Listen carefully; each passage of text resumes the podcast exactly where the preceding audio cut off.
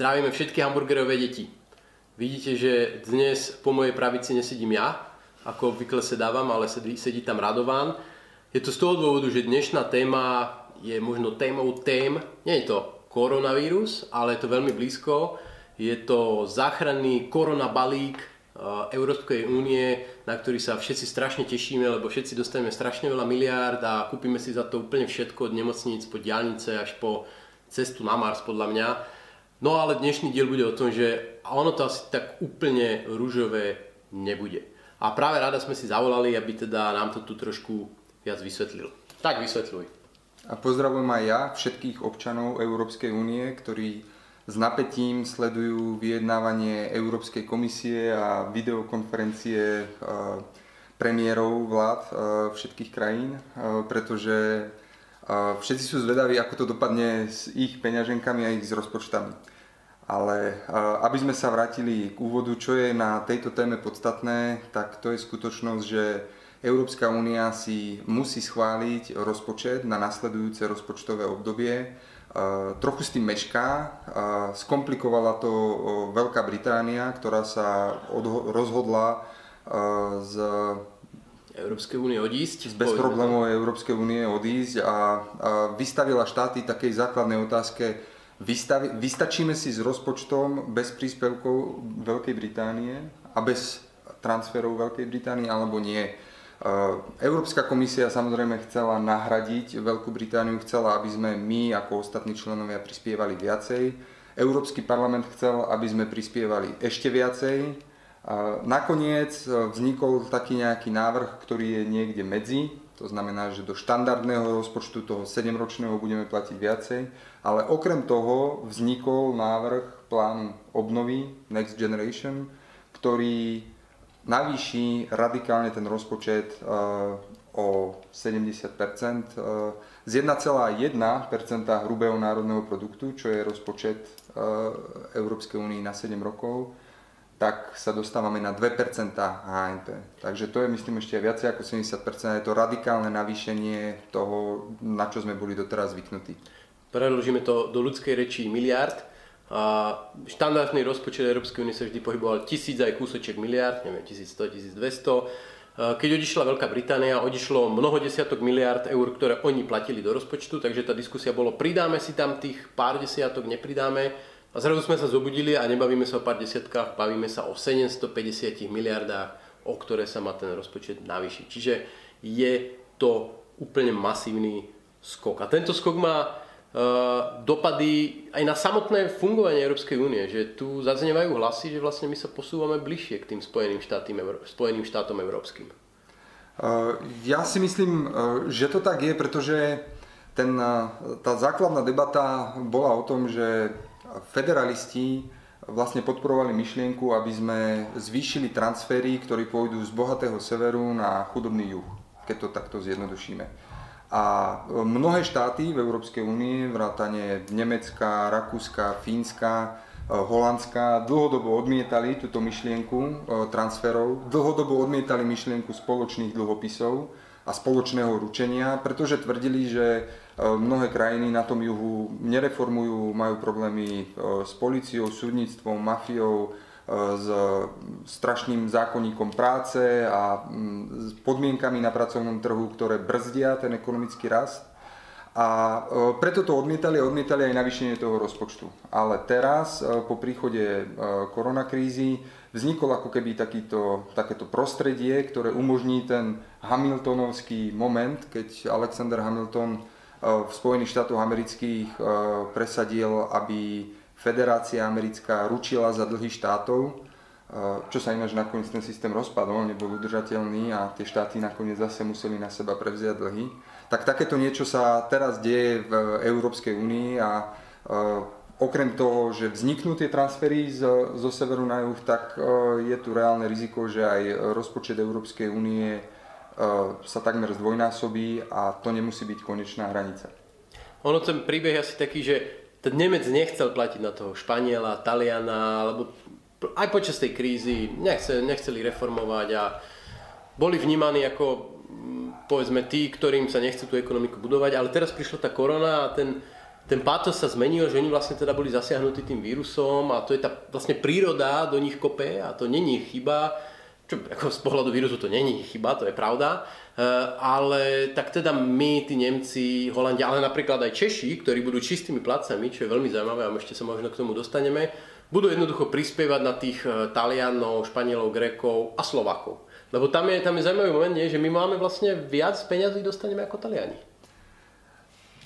Eh, je to zaujímavé pozrieť sa na ten, tu na tvoje, allocation keys, eh, kde je rozdelené kto koľko má dostať.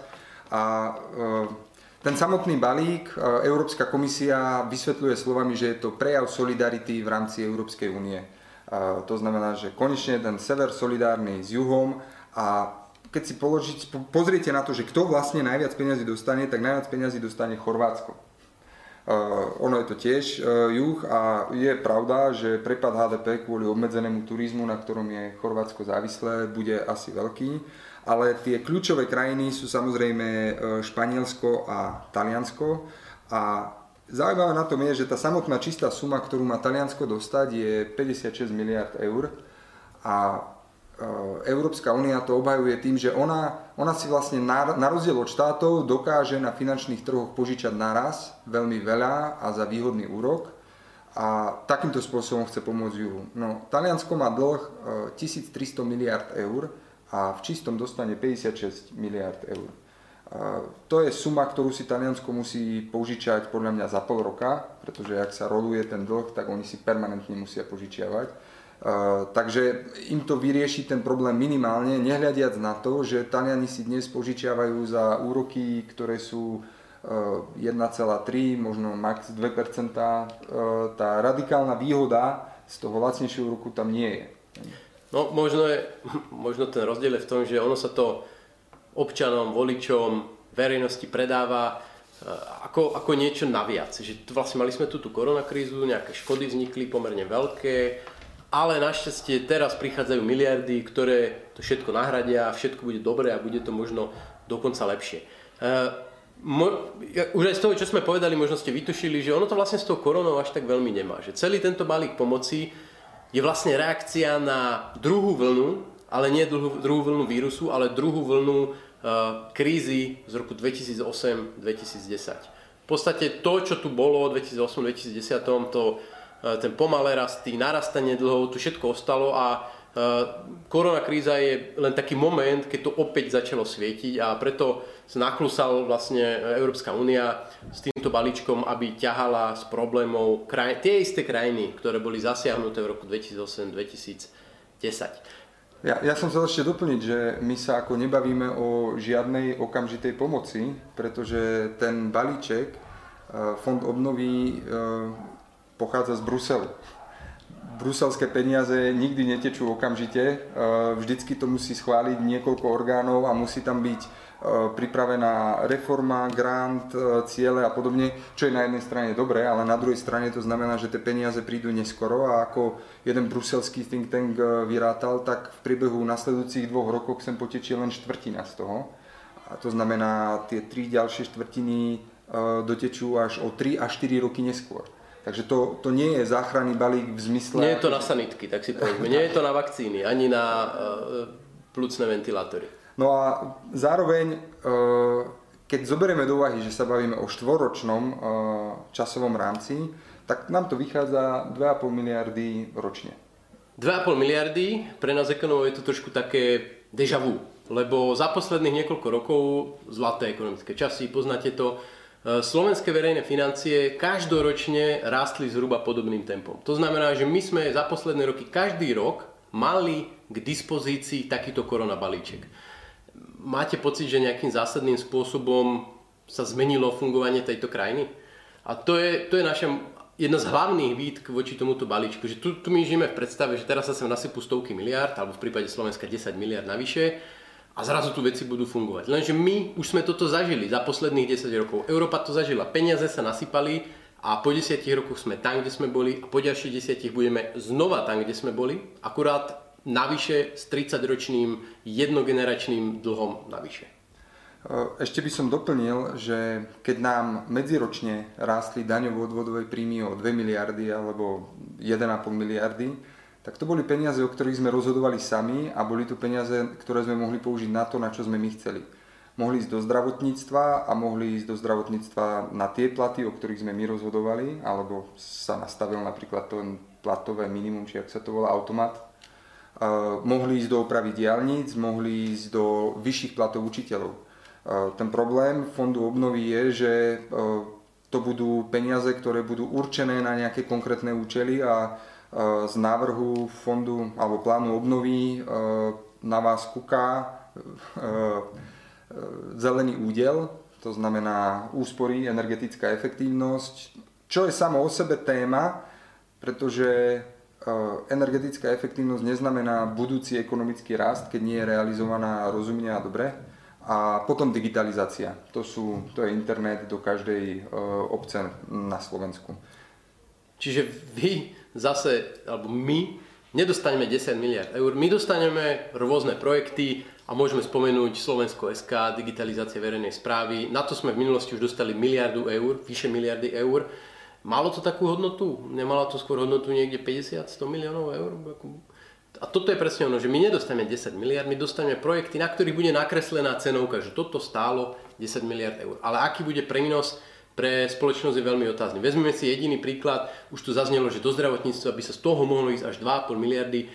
Z toho pol miliardy by mal ísť na informačný systém štátnych nemocníc, čo je úplne šialená suma na to, keď si pozrite, za koľko to robí Svet zdravia, alebo za koľko to robí Agel, alebo vo svete nemocničné siete to sú jednoducho peniaze, ktoré absolútne nebudú mať návratnosť na to, aby sa niekedy zaplatili. No ale zaplatiť ich bude treba, lebo vlastne tie peniaze nepadnú z neba, ale prídu v podobe nových daní.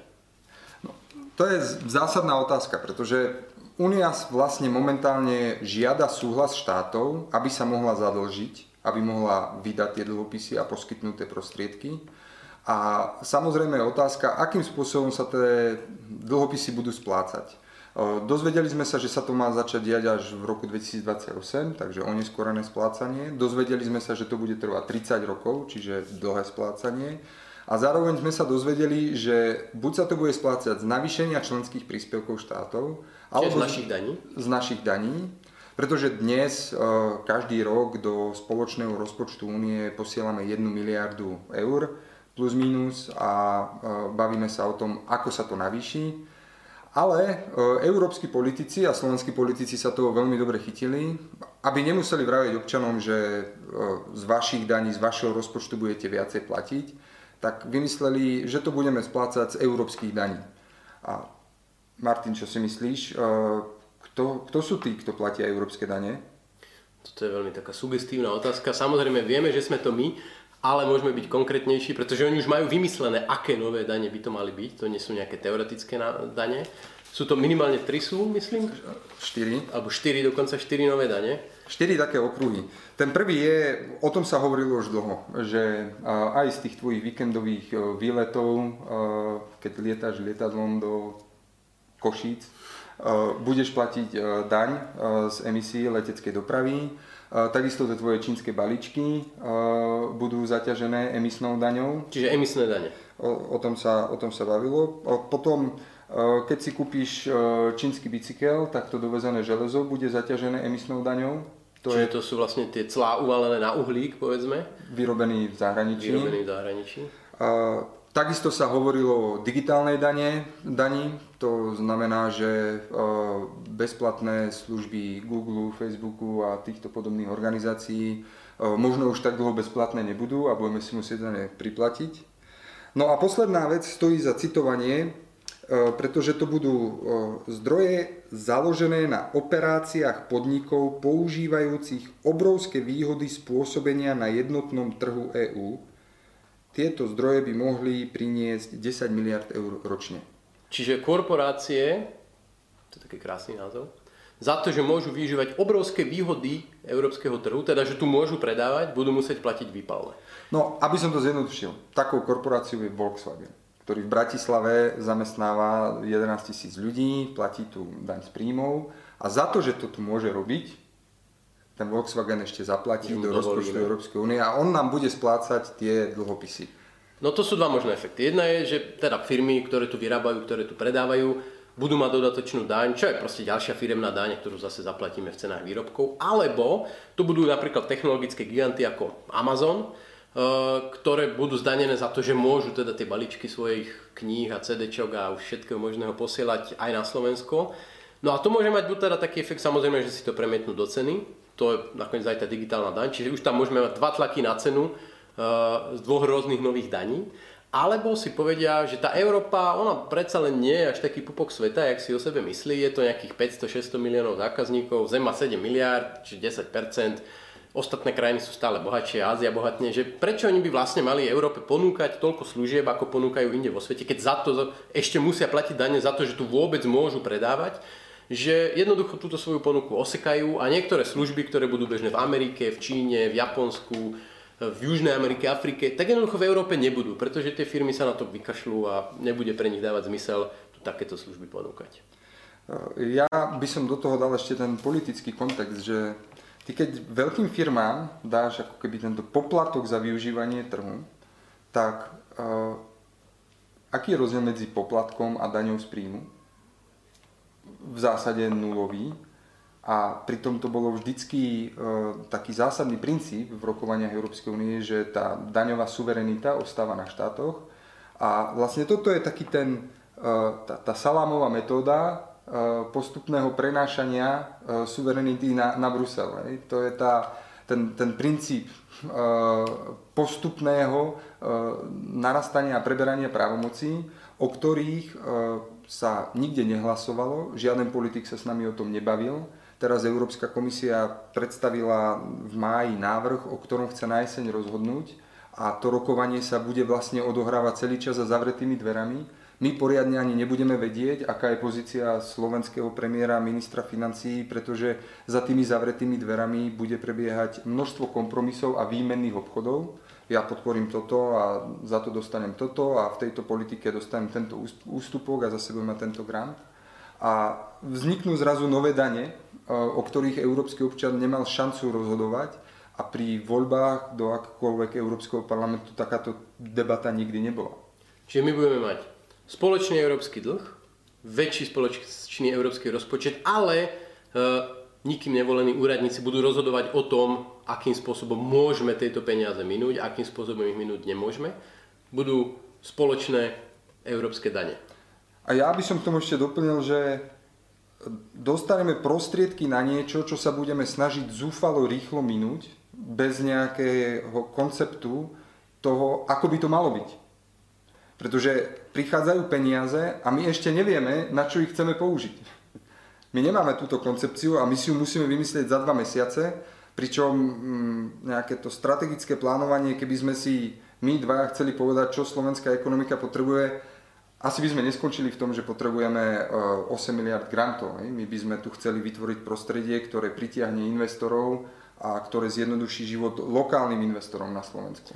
Lebo to je aspekt, o ktorom sme ešte nehovorili, že za prvé zaplatíme si to v daniach a dlhu, za druhé budú tu rôzne projekty, projektíky s veľmi otáznou až zápornou pridanou hodnotou, ale tie zároveň poškodia naše podnikateľské prostredie, Vezme si príklad rozširovanie broadbandu, o tom Európa sníva už 15 rokov, lebo to je strašne dôležité pre hospodársky rast, aby v Hornej Dolnej bol čo najhrubší optický kábel. No a predstavte si, že vy v Hornej Dolnej máte, poskytujete nejakú dedinskú wi a máte svoj biznisík. A teraz niekto vám tam dotiahne z európskych peňazí z daní zaplatenú optiku absolútne vás vyšakuje z hry. A to je XY príkladov, jednoducho z európskych peniazí sa spraví nejaký podnikateľský projekt, voči ktorému samozrejme tí podnikatelia, ktorí do toho dali vlastné peniaze, nikdy nemôžu súperiť. A tým pádom ani oni nebudú motivovaní, aby uspokojovali zákazníkov, ale jednoducho, aby len hľadali nejaké spôsoby, ako načerieť do tých európskych peňazí, ktorých bude oveľa, oveľa viac, pretože sa privalí tých 10 miliard. Samozrejme tá vrstvička tých eh, rôznych vybavovačov, konzultantov, expertov, E, sa ešte, ešte nabobtná, takže tá, tá slanina, ktorú budú oni orezávať pre seba, bude ešte hrubšia. A na konci dňa v roku 2030 zmenia tieto peniaze nejakým zásadným spôsobom to, ako funguje Európa, ako funguje Slovensko, ako tu máme ekonomiku? Ja si myslím, že nie. No, z tohto, čo si povedal, tak nám z viacerých diskusí vyplýva, že tým peniazom sa nevyhneme. Veľmi pravdepodobne na nás spadnú. A teraz bude otázka, ako ich najrozumnejšie použiť. Za prvé, my ako na Slovensku nemáme koncepciu nejakú dlhodobú, ktorú by, ktorú by, ktorá by zo Slovenska spravila digitálneho lídra, miestom, kde sú špeciálne ekonomické zóny, ktoré sú e, atraktívne pre investorov. Nič takéto nemáme a za 3 mesiace to nevymyslíme, veľmi pravdepodobne. Tak nejak z toho vyplýva, že najlepšie je nevytvárať tieto skupiny vyvolených, ktorí budú žiť z tejto renty, ale dostať tie peniaze čo najbližšie k ľuďom, vymyslieť tie projekty a, tak, aby ich dostalo čo najširšia skupina ľudí a nerobiť medzi ľuďmi moc veľké rozdiely.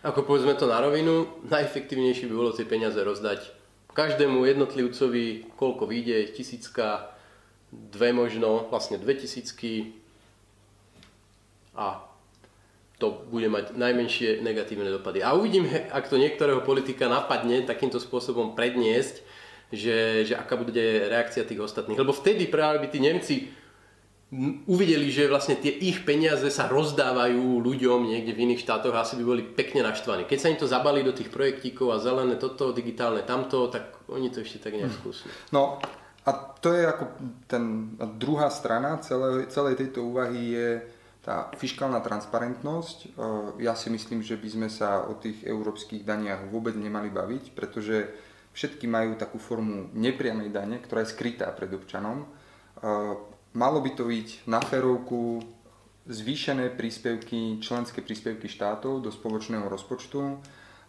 aby aj vlády, aj občania veľmi dobre vedeli, že koľko ich tieto programy stoja.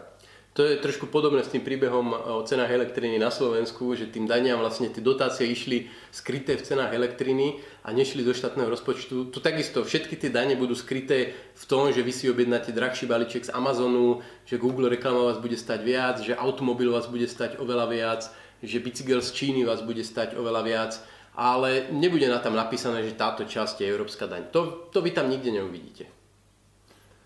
No myslím, že končíme veľmi pesimisticky, ale uh, to nadšenie nad tými 10 miliardami, čo majú prísť a zachrániť Slovensko je také veľké, že ja si myslím, že je oprávnené, aby sme boli od začiatku do konca skeptickí a trošku tú debatu posunuli týmto ja, smerom. Ale ja by som si predsa len dovolil takú výzvu, že čo, čo v tejto situácii sa ešte dá uh, urobiť? Tak ako presne to, čo sme tu už spomínali, že nesústrediť všetky kapacity na to, aby sme sa teraz hrali na hru, že tých 10 miliard zmení Slovensko. Ono nemôže zmeniť Slovensko. Práve, že nájdime mechanizmus, ako čo najjednoduchším spôsobom ich prerozdeliť a tie kapacity, ktoré máme, poďme venovať tým reálnym problémom. Tomu podnikateľskému prostrediu, súdnictvu, eh, odstraňovaniu regulácií, ktorých je stále mraky a, a sú zbytočné a eh, hľadať metódy, ako znižovať dane, nechávať ľuďom viac prostriedkov na to, aby sa z toho súčasného marazmu mohli rýchlejšie dostať. E, poďme e, zmraziť alebo znížiť minimálnu mzdu. Toto sú skutočne vážne veci, ktoré aktuálne e, potrebuje tá naša ekonomika. Lebo na reformy peniaze nepotrebujete práve naopak. Čím viac peniazy máte, tým ľahšie potom narýchlo upchávate tie diery a odkladáte potrebné reformy v školstve, zdravotníctve a XY ďalších miestach na neskôr. Ja myslím, že toto je super dlhý diel, skoro tak dlhý, koľko peňazí dostaneme z Európskej únie, takže na tomto mieste sa s vami rozlúčime a určite v blízkej budúcnosti sa tomu budeme venovať aj sprava, zľava, z vrchu, zo spodu, kratšie, dlhšie, budete ešte o tom počuť. V septembri som späť.